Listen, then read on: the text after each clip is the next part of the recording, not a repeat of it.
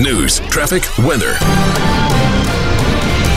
The Mighty 990 KWAM, the Mid South's news and talk leader. Good morning. I'm Pamela Furr in the Mighty 990 24 7 News Center with your top stories.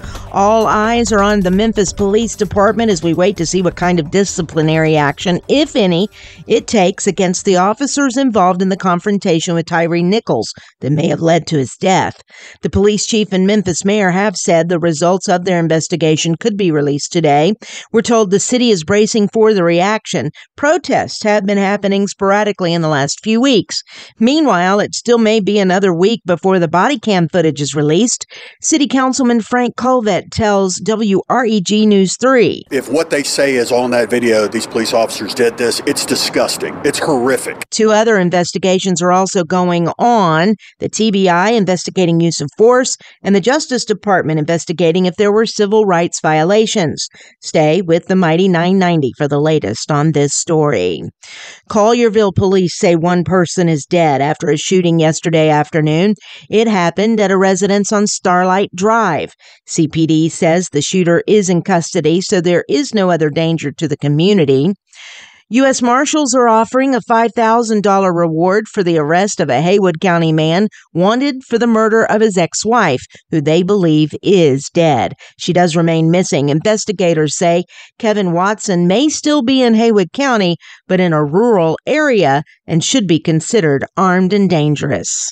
In legislative news, a Memphis lawmaker has filed a bill to legalize medical cannabis. Representative Jesse Chism says too many people are leaving the state to get the medical help they need.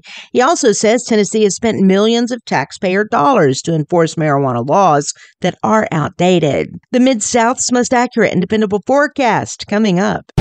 The top local news every hour from the Mighty 990 newsroom and all the time at Mighty990.com. Defense officials from the U.S. and allied nations are meeting in Germany to discuss further help for Ukraine. President Zelensky spoke to the international military leaders through a remote feed and renewed his plea for anti aircraft missiles to respond to Russian airstrikes. Do we have a lot of time? No. Terror does not allow for discussion. In other news, the Supreme Court says it has been unable so far to identify the person who leaked the court's historic abortion decision last year. In a statement, the court notes it's been conducting a rigorous investigation into the May leak of the draft opinion on Dobbs v. Jackson Women's Health Organization. The statement calls the leak one of the worst breaches of trust in the court's history. It also says the integrity of the court's judicial proceedings depend on the privacy afforded justices as they deliberate with one another. Despite a thorough analysis of the forensic evidence and interviews with some 100 employees, the court says it has yet to pinpoint a suspect. The investigation is ongoing. Bob Agnew reporting. President Biden is downplaying his alleged mishandling of classified documents.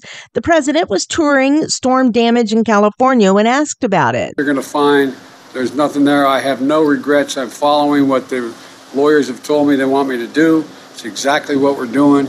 There's no there there. The Treasury has officially begun implementing so called extraordinary measures after the debt limit was reached yesterday. New investments in two government retiree funds for pensions and health care will be suspended. Also, investments in the Government Securities Investment Fund. Finally, Governor Lee's second inauguration is set for tomorrow in Nashville.